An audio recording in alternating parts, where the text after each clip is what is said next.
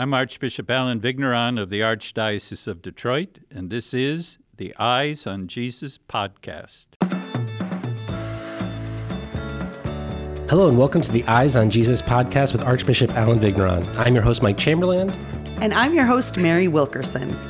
We're excited to release new episodes once a month, so please make sure and re- subscribe and review wherever it is that you listen to podcasts.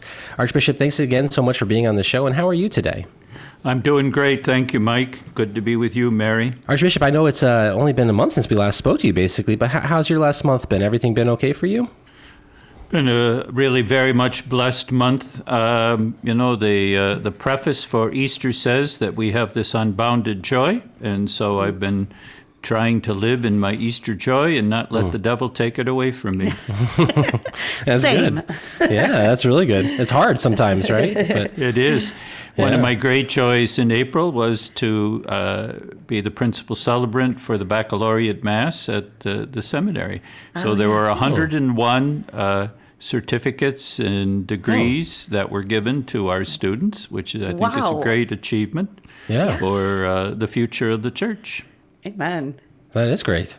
I know, as I understand, also this last month you shared your testimony on the I Am Here campaign, which I know if people, if listeners don't remember, this is a campaign from the Archdiocese of Detroit working in conjunction with the Hallow app in support of the National Eucharistic Revival. And so, obviously, trying to get as many testimonies from our own people within the Archdiocese to share how the Eucharist has made a deep impact in their life. And, Archbishop, this last month you shared your own testimony. How was that for you? Um, I'm a sort of a reserved person, so uh, it's a little challenging for me sometimes to uh, talk about something so personal. But it was a good mm-hmm. experience and an opportunity to, uh, for me to take stock of uh, the whole history of uh, my growth in the faith in the Holy Eucharist from when I was mm. a little kid until today. Yeah, That's great. When I read your uh, when you said read your testimony, I know we've spoke, spoke about it on the show already, but it just seemed like the the depth of the power of those those religious sisters who uh, really helped form you and raise you in your childhood and in your school. How how deep of an impact they really had came through when reading that. You know. I've often thought that what the sisters did was, uh, I mean, today we call it sharing faith. Uh, mm-hmm. They shared their own devotion, their own faith, and it reminded me of the challenge all of us who are catechists have uh, to be about that same thing that uh, it's not just it's not it's never just about content this is what we mean mm. by evangelizing catechesis mm-hmm. uh, presenting the mysteries of faith uh, as an invitation for a deeper self gift to Jesus. Yeah, that's that's fantastic, and I do love the the power of the personal witness, you know. And so I know Mike, you've done an I am here as well, and I always enjoy reading them and in, in considering how the Eucharist moves in different people's lives. So thanks for sharing that, Archbishop. You're very welcome. This last month, and this is another cause of hope and joy in the Archdiocese, Bishop Fisher ordained six men to the transitional diaconate, the last step before they're ordained priests next year. And later this month, you will ordain five other men to the priesthood, men who have already served as transitional deacons for the last year. That is 11 new priests in two years, God willing. Can you share your thoughts on this, especially as it relates to our year of prayer for priestly vocations? Well, my first thought is to be grateful to God that uh, He's uh, been hearing our prayers for priestly uh, candidates already, even prior to the year that we prayed, uh, mm-hmm. that the year we're in. And I'm very grateful for that. And uh, it's a pledge that He will hear our prayers. And the more ardently we pray, uh, the more He will uh, be able to open our hearts to receive His gifts. Mm-hmm. Uh, the other thought is uh, these are good numbers, and I want to give God thanks for it. But I also want God to be attentive, and I'm telling Him, we're all telling Him we could use more help. yes, yes, yes, yes, yes. yes. Yeah it was pretty awesome. I was able to be at the diaconate ordination, and I think I'll be able to join the priestly ordination as well. And I get to bring my little kids to them, and I think that's it's so cool when they see um, these men, and some of them they know personally, uh, make this this big step. And, and like I said, joy and hope are the words that come to my mind, uh, being present at these masses. So it's it's exciting. Mary, you need to invite some guys from Divine Child High School too. I mean, There you go. I was looking for the plug there, Archbishop, and you just led right to it. and we sure will. Just so you know, in my office, I have a poster, and I have guys circled that are like are the DC guys and and men that I know. And so when students come in, they'll say, "Well, why do you have that person circled?" And it's so that I can tell them their little faith stories. So you just wait, Archbishop, it's coming. All right. You know, continuing to look ahead, I know, uh, Archbishop, I heard that next month you're actually taking a pilgrimage to Lourdes, which I know is, is a place so deep in your heart. Uh, you've you spoke about that many times on the show. Uh, you're going with the Knights and Dames of Malta, and so I'm excited to hear that.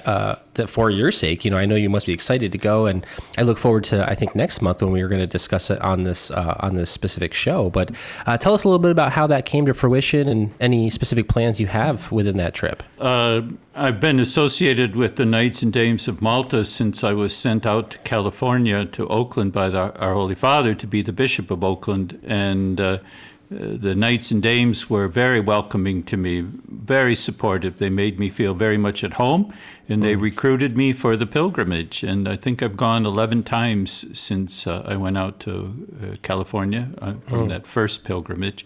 And uh, I find it a, a really blessed experience. It's a wonderful opportunity to uh, experience the, the graces that our Lord Jesus sent his mother to Lourdes in order to mediate uh, those graces for us. Uh, one of the things that I'll get to do this time around uh, in going to, Mal- uh, to uh, the pilgrimage is to be the principal celebrant for the uh, communal anointing of the sick, which is uh, at Lourdes, which is a, a, a sacred place devoted to the sick, is always a wonderful experience. That's beautiful. Well, we will be praying for you, certainly, and for all the pilgrims that will be traveling, that uh, God does big things, and I'm sure He will. Um, our topic today, we get to talk about living Acts 29. To begin, we should note that the Bible's Acts of the Apostles concludes with chapter 28. So I want to ask you, Archbishop, because I've heard this phrase before, what then is Acts 29? What do we mean when we say we are living this unwritten chapter? We mean that uh, the work that began at Pentecost didn't stop with Paul in Rome, but uh, it's continued for all the centuries thereafter. We, uh, God is writing the history of salvation in our time too, and so uh, we continue uh, the apostolic acts in the church today. Uh, the Bible is finished, but the work of salvation is not, and uh, we're doing the same work as Paul and Peter and Philip and Stephen, and we need to uh, have the same kind of intensity and the same trust in the power of the of the Holy Spirit at work in our world. We're not getting old and tired. The church just gets younger and younger. great. Yeah. You know, just to give some context to our conversation, I know we're going to be focusing on that uh, the chapter that you know, in theory, doesn't ex- actually exist in the scriptures themselves, but were being written today. But just to give context to the rest of Acts of the Apostles, can you just kind of give us maybe a quick overview of that book of the of the scriptures? Um, you know, maybe what was happening in that narrative specifically, and you know, you mentioned some of the key players within that. But uh, if you can kind of give us an overview just to frame our conversation, that'd be wonderful, Archbishop. Well, uh, in the Acts uh, of the Apostles, the author, St. Paul, actually himself gives us the frame, and, and he does it by uh, the citation of our Lord's own words uh, Stay in Jerusalem until the Holy Spirit comes upon you, and then they are to give witness to his resurrection in Jerusalem, Judea, Samaria, Galilee, and then out of uh, what we now call the Holy Land to all the parts of the world. And so that's the framework. And it starts with Peter's preaching on Pentecost Day. It's taken up by the other apostles. Uh, it grows with uh, the signs and wonders. And then it goes, uh, there's the persecution that breaks out. And so the disciples are scattered, and God uses that scattering to spread the word farther. And Antioch becomes a, a, really a kind of a second headquarters. And being in Antioch uh, puts the gospel very much in touch with the Gentiles. And so that whole world begins to be broken open for the gospel. Peter is part of that, of course, but it becomes especially the work of St. Paul to carry the gospel. And he goes from uh, what we now call Asia Minor, uh, that part of uh, the Hellenistic world that's uh, east of the Hellespont. He crosses to Philippi and uh, makes his first uh, European converts. And so it's about this spread from Jerusalem out. And, uh, you know, finally the gospel came to North America, South America. Uh, I presume it's in Antarctica, but I don't know that, that there's any bishop down there. That's funny. Uh, Mike and I used to do a podcast with Father Mario Amore called Certifiably Catholic, and we would always joke that we wanted, you know, to know that the podcast had reached Antarctica. And I think at one point somebody was like, you know, a friend of mine is down there, and they said maybe. So I'm sure the gospel has reached to to Antarctica as well. Um, it's it's it's neat to think about and to meditate on the the spreading of the gospel. I like how you framed that in the way that Acts does.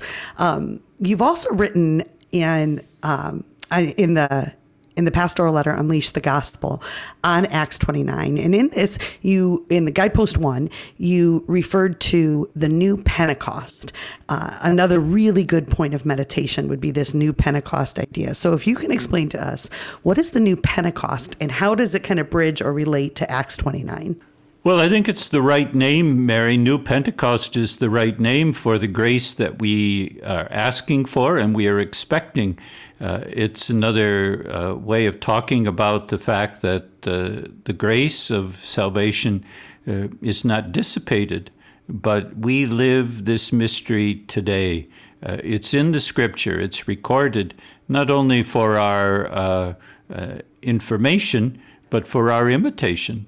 And uh, we need the same gifts uh, that uh, the Apostle Peter, the other 11, uh, including Matthias, uh, that Our Lady obtained for them through her prayer, and they, by their prayer, for the nine days between the Ascension and, and Pentecost Sunday itself. So it's it's a renewal. It's about the past being alive today, and that's something we're accustomed to thinking about. Really, as uh, as Catholics, we know that uh, Good Friday and Easter are made present during the celebration of the Eucharist.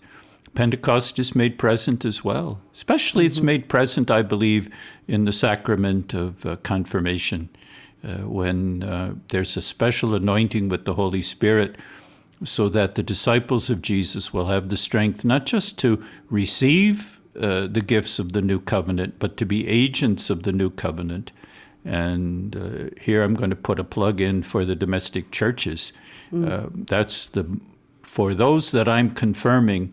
This is one of the most important missions that they'll ever have, is to make sure that the homes and families they eventually establish uh, will be truly uh, domestic churches.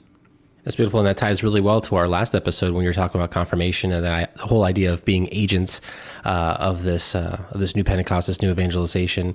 I know uh, when in, in Unleash the Gospel and um, that pastoral letter in that section where you speak about Acts twenty nine, you also note that it includes kind of some of the same elements as the early church of what we find in the original book of Acts.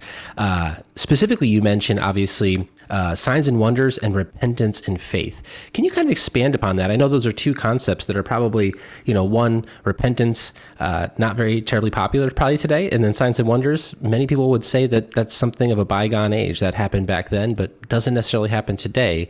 Uh, can you explain why you specifically added those two in your pastoral letter? Well, I think it's because uh, we don't think enough about them, Mike. Uh, It's my opportunity to uh, underscore uh, themes and graces, a better word, graces that we might overlook. Uh, our Lord Himself, it's, uh, as He begins His ministry, especially in uh, the Gospel of St. Mark, as St. Mark reports it, uh, it says, Repent and believe the good news, the kingdom of God is at hand. And it's a it's a two, it's a dual, it's a double uh, that uh, a pairing that always belongs together. If we want to uh, preach the gospel, share the good news, we're always also going to have to be calling people away from the bad news that they have mistakenly uh, believed in. And Yeah. to do that, uh, not only does the agent, the evangelist, need to be aware of how that works, I must be aware that it has to work that way in my life. I am, as an evangelist, I'm always being evangelized, and therefore I'm always being called to put to death the old man so I can put on the new. And the good news is that there is this new man, this new man in Christ who brings me confidence and hope and trust that I can overcome death and I can overcome my faults and failures and I can be forgiven.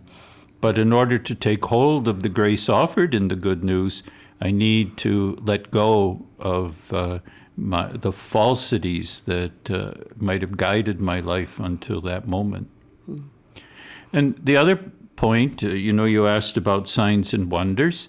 Uh, that's very much a part of the uh, uh, the what I call the ecology, or you might say the DNA, the very uh, makeup, the constituting makeup of uh, the the kingdom of the of the new covenant, uh, and perhaps uh, there isn't uh, an apostle out there uh, raising someone from the dead, but there are great, uh, marvelous signs that are worked. And some of the signs that are and wonders that are worked are quite significant without necessarily being so dramatic. I, for example, every time I see a story about a Christian disciple who's able to forgive uh, a person who's done them a tremendous uh, evil, tremendous injury, uh, that's a trem- that's a great sign and wonder that uh, of the power of the gospel. And there are, in fact, uh, miracles of nature that take place. Now, a few of them uh, are authenticated by the highest standards of the church. For example, uh, the woman who was cured at the tomb of uh, Father Solanus, whose uh, miraculous healing was uh, the confirmation of Father Solanus' status as, uh, as blessed. I mean, that happened. I mean, the, there's no scientific explanation for that. Uh, my pilgrimage to Lourdes uh, reminds me that there are, uh, and that this has been a place of great signs and wonders.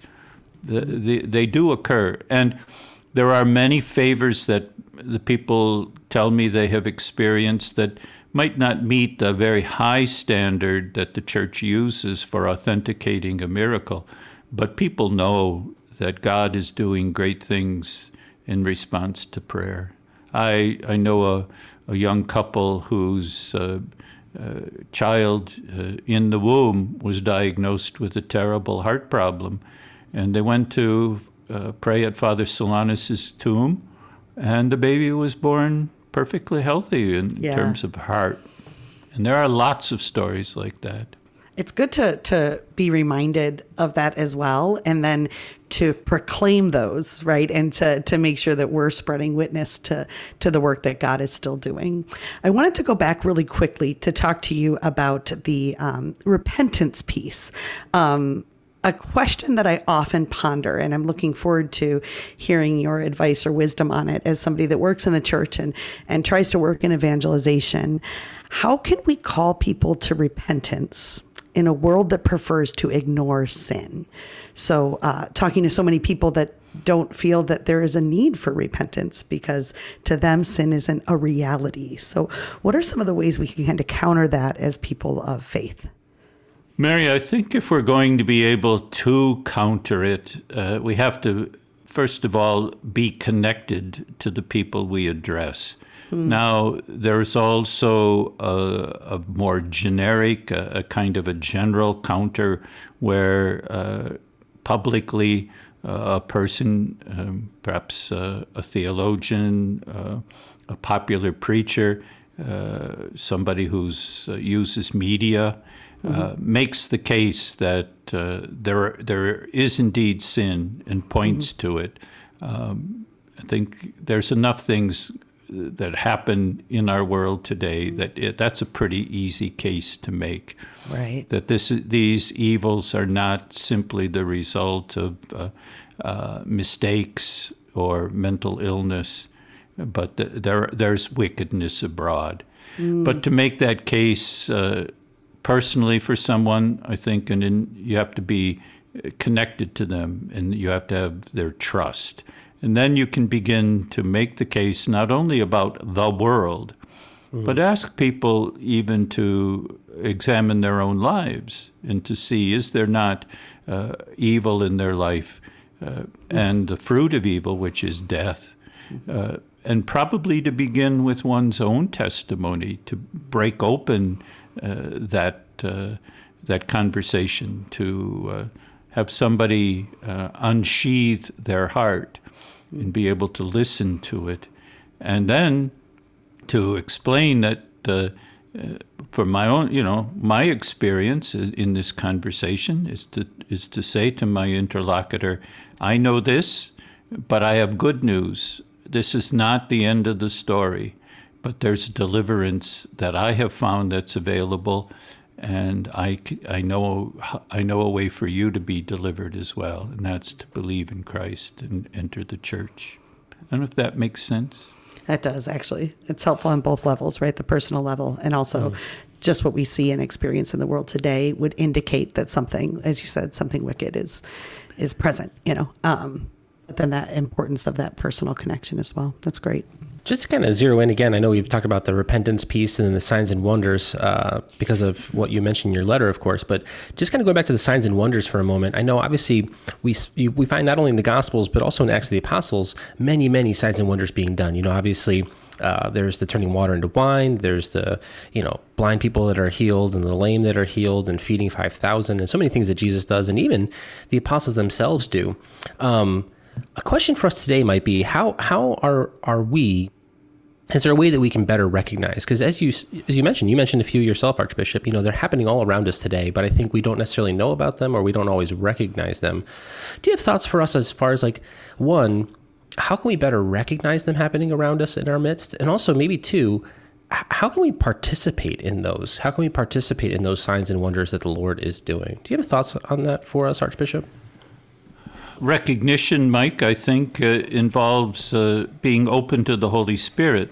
In prayer, ask the Holy Spirit, Dear Lord God, Holy Spirit, show me today uh, the wonders that you are working in my context, in my corner of the world. And I promise you that I will do my best to amplify the way these glorify the Heavenly Father uh, through being witnesses to uh, to the lordship of Jesus. So I think it's a it's an openness, and that openness is itself the the fruit of of prayer. And then you had another part of your question too. Oh, gonna- what do what yeah. can we do? Yeah. I, I think to to give witness, especially the witness of praise and thanksgiving, and to pray for healing. Uh, and con- you know to to have confidence that if the Lord wants uh, to cure someone uh, that we pray for, He will do that. But to also have confidence that He will always heal what needs healing, even if it is not for the Father's glory and the salvation of others to cure, but to, to put it into His hands. But to pray for cures. We, we ought to have confidence enough to do that. When we talk about Acts 29, we can kind of think of it on a wider scale um, in a global reality, which is, I love again how you explained uh, from Pentecost out right to the globe. But I'm curious, right here in the Archdiocese of Detroit, um, to your knowledge, Archbishop, what are some of the ways that we are living out Acts 29 as an Archdiocese? Eyes on Jesus podcast. Yes. amen Boom. and and so many other initiatives that we Yeah. have taken uh, as a way to lay hold of the gifts that were offered us in the synod, and uh, to take the twists and turns of our history since uh, 2016, and to try to discern how God is leading us, even uh, on a path that uh, might not have been the one we first mapped out for ourselves after the synod closed. I think those are very, very important. Uh, I have no doubt that God heard our prayer for, of 2014 for a new Pentecost. That's mm-hmm. the kind of prayer that we can be sure He answers.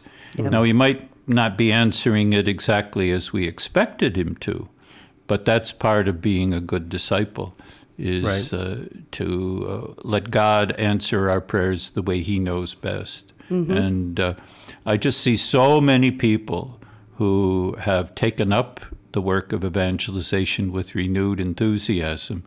It's been a way to restructure the life that uh, I and my co-workers in the central operations in the Curia uh, to do our ministry. I see it reshaping the ministry of uh, and revitalizing the ministries of our, our parishes and our schools. Uh, there are many people coming forward with new initiatives, uh, new ideas about how to uh, how to be a church on uh, on mission, and uh, fundamentally. The new Pentecost has its root or its foundation in the conviction, uh, the, the commitment we have made to be a church on mission. And I, I think uh, we, don't, we don't always get it perfect, but I think we make it our priority to put mission ahead of uh, maintenance these days. I think we, we're getting that message. It's a message we need to constantly relearn, but I think it's, it's primary in our life as the Archdiocese of Detroit you know, tied to that, I know you mentioned obviously in 2014 we started praying for the new Pentecost. In 2016 we held our synod, and the following year, 2017, you released "Unleash the Gospel" as a document, uh, as a pastoral letter for our church specifically, and even I know many outside of our archdiocese have read it and found uh, great inspiration from it. Um, you, Mike, uh, you can buy a copy on eBay for 9.95. I look at out. that! Look at that! Look at that! Only not look another commercial, but this one wasn't for Divine Child. See, we could talk about multiple things to point people to the Lord. Oh, that's too funny. What I was what I was going to ask Archbishop though was, you know, it's been obviously like six years since you wrote this letter, and you and you talk in the letter, of course, about getting off the bench. You talk about Acts twenty nine. You you you call for people to to um, breathe new life in the fact that they're agents of this gospel message, this new evangelization. In those six years, though, do you think any thoughts on like greater ways that we can do this? Has there been anything that you specifically have uh, have seen or that you want to invite our listeners into uh, different than maybe what you invited them to six years ago when you first wrote the letter? One of the things I think is most important for going forward to live the new Pentecost are uh, the uh, missionary plans, the strategic missionary plans for the families of parishes.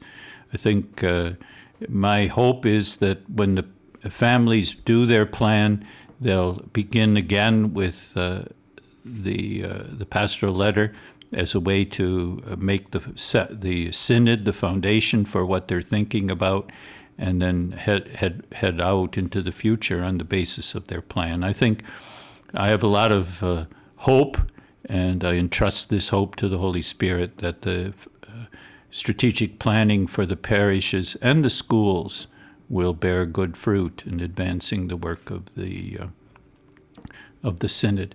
I'm very encouraged that we still talk about the synod, that it didn't become something we've just put on the shelf and uh, said, Absolutely. well, that was that, and let's go on to the next shiny object.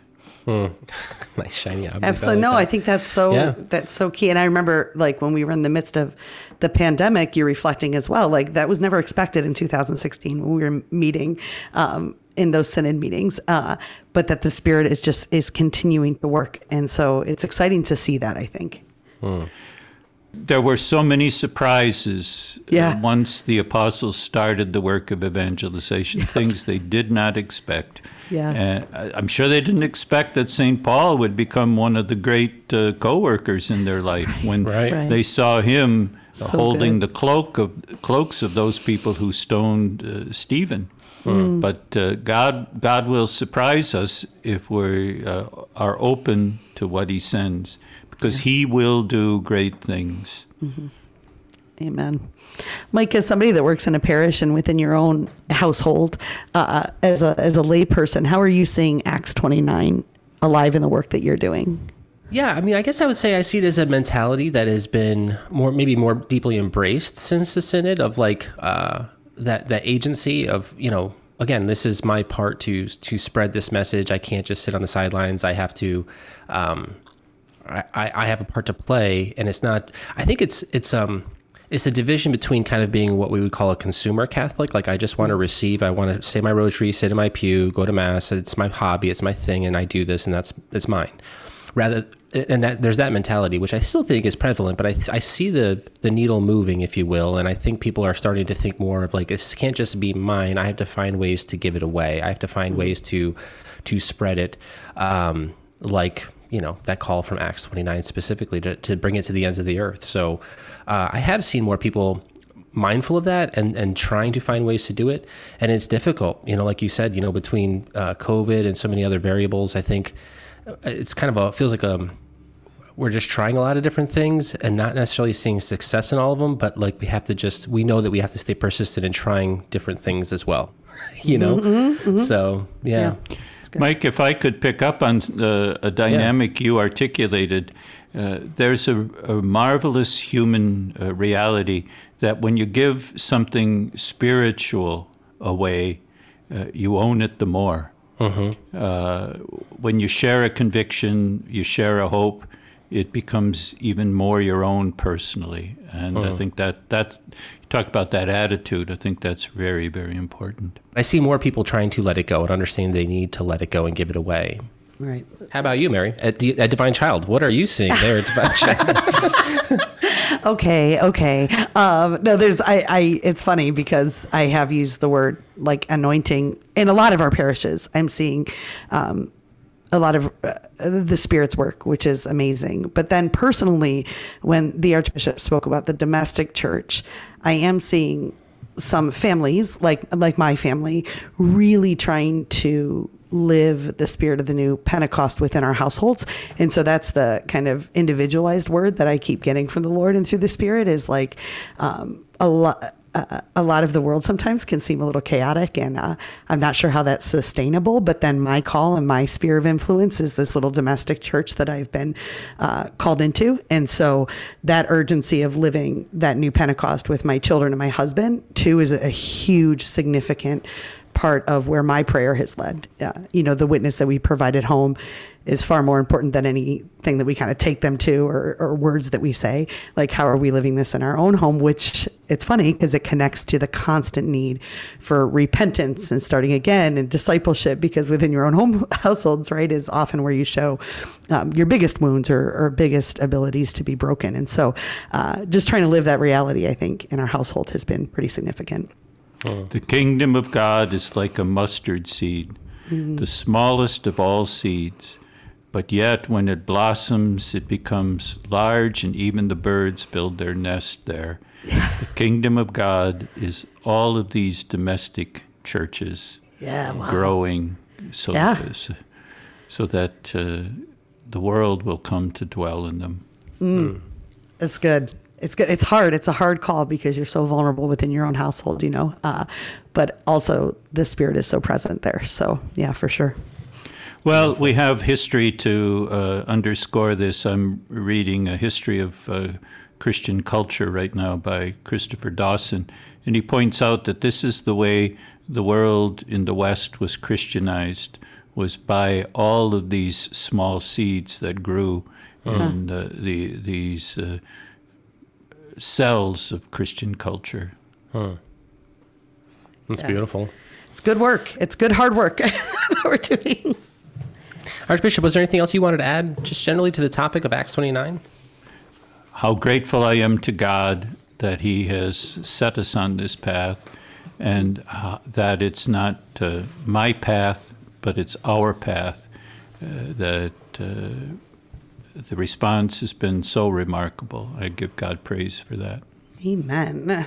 We're going to move on to the next section of our podcast. And we've been excited last month and this month to welcome back our listener questions section. Although now it has a little bit of a different flavor. We're featuring Catholic uh, students from Catholic schools throughout the Archdiocese of Detroit who have submitted questions for you, Archbishop Vigneron. So our first question comes from Vivian at Holy Cross in Marine City. Vivian asks Do a lot of venial sins break your relationship with God like a mortal sin. And maybe we can talk a little bit about that difference between mortal and venial just as a refresher, and then how venial sins affect our relationship with God. Well, a, a, mortal sin is a grievous offense against the law of God. It has to be thought, uh, ser- be serious, or be thought serious. There has to be sufficient reflection in full consent to the will. I learned that, I think, in fourth grade catechism, oh. yeah. maybe even second grade. Yeah. So that's what, uh, uh, as Vivian understands, mortal sin is an act of such gravity and, and such freedom that one, in do, performing that uh, evil act, uh, is uh, breaking friendship with God, rejecting my status as a son or daughter. So uh, the answer is uh, scores of venial sins do not constitute uh, a mortal sin. Mm. Uh, but the problem, the point to be uh, considered is uh, the more that one sins venially, the easier it is to be tempted to commit a mortal sin. And so uh, the the faithful disciple of Jesus should abhor even in uh, every intentional venial sin, all venial sins, but especially intentional venial sin. There's a particular problem with intentional venial sins in that it does prepare the heart uh, to uh, respond to a, a, temptation to mortal sin. Hmm. Yeah, thank you, Archbishop. I know it's such a hard, hard distinction there that people, but like like you said, you know, the venial sins they can kind of add up and and uh, predispose us to make a mortal sin. Like, great way of uh, of reminder of saying that, you know. So, I have yeah, a question it's here. Like, uh, it's like uh, uh, termites. Yeah, eat away. Yeah, yeah, that's a good analogy. And then when the wind comes, uh, the building gets knocked down. Mm.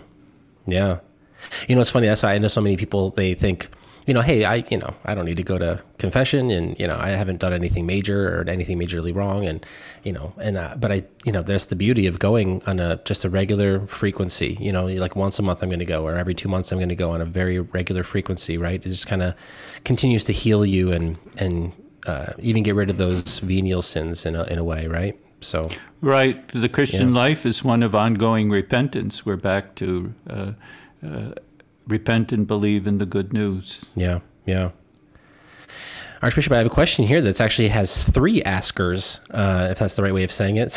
So, so Seth at St. Mary's at Catholic Central in Monroe, Edward at Cardinal Mooney in Marine City, and Elena at Austin Catholic in Chesterfield all sent the same question, and that is this: Have you ever experienced a miracle other than, of course, transubstantiation?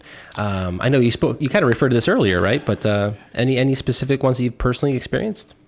Well, uh, the one I mentioned about uh, the uh, the pregnant couple having oh. the uh, condition of their uh, in uh, unborn child, the heart condition taken care yeah. of. Um, I have a, a friend. whose daughter was actually one of the he, officially recognized healings at Lourdes. Oh. So I, I did I suppose that's a secondhand personal, if I could put it that way. Yeah. So yeah. I don't know, and I have met uh, the young woman who was healed at Lourdes, and what's really interesting is that she has not had an easy life. Mm. Uh, in some ways, uh, the way she thinks about it is the miracle prepared her uh, for a, a, life of self offering in the mm. challenges that have come to her in adulthood. Our last question is from Nora at St. Augustine. And Nora asks, What parish or parishes did you attend while you were growing up? Do you still visit those parishes or even celebrate Mass with them? I'm so excited to hear the second part because I know you speak so highly of your parish growing up. Well, in fact, I was baptized at St. Mary's in New Baltimore because that's Oh. the parish in which my mother and father lived until I was about three years old. Okay. Then we moved to uh, Immaculate Conception uh, Parish in Anchorville, which is the one my father grew up in, and that that's really my home parish, uh, and uh, that that's been it really. Uh, And I, I haven't been back to say mass recently, but Okay. uh, from time to time I get invited. I enjoy it very much. It's such a beautiful parish. Mike and I have been there before doing we did a confirmation thing there, Mike, I think, and it was so beautiful. Far away though. I'm always surprised how big the archdiocese is. When you get in the car to drive to some of these parishes, you're like, wow, that is not close to where I live. Um, but it was gorgeous when we were there. Yeah. I think it's great, and I don't find it so far, Mary. Because you grew up out used to- there. exactly. Yeah, you're, You're used, used to driving a lot. Like, oh my goodness, we're driving so far. That's funny. Well, Archbishop, as we kind of conclude our episode, was there anything specific that we can pray for you uh, during this next month for? Let's all be joined in praying for the men who will be ordained priests on the Vigil of Pentecost, uh, that they uh, are open to the graces that the Holy Spirit gives them at their ordination, and that uh, they we will all be blessed by their many fruitful years of ministry. Amen. We will certainly do that, Archbishop. And uh, if you wouldn't mind closing us with a with a prayer and blessing, that'd be wonderful. Heavenly Father, you have given us uh, this time to uh, prayerfully talk uh, about, to consider the graces that you have unleashed in the world through the coming of your Son and his establishment of the church. We ask that we will be faithful in our day to the mission you give us, the graces you shower upon us. And may Almighty God bless all of you, the Father, the Son, and the Holy Spirit. Amen. Amen. Thanks, Archbishop. Thank you. Stay tuned for the next episode of Eyes on Jesus, a new episode every month. And if you enjoyed listening, you might also like Beyond Sundays, a new podcast from the Archdiocese of Detroit. Find it on your favorite podcast app.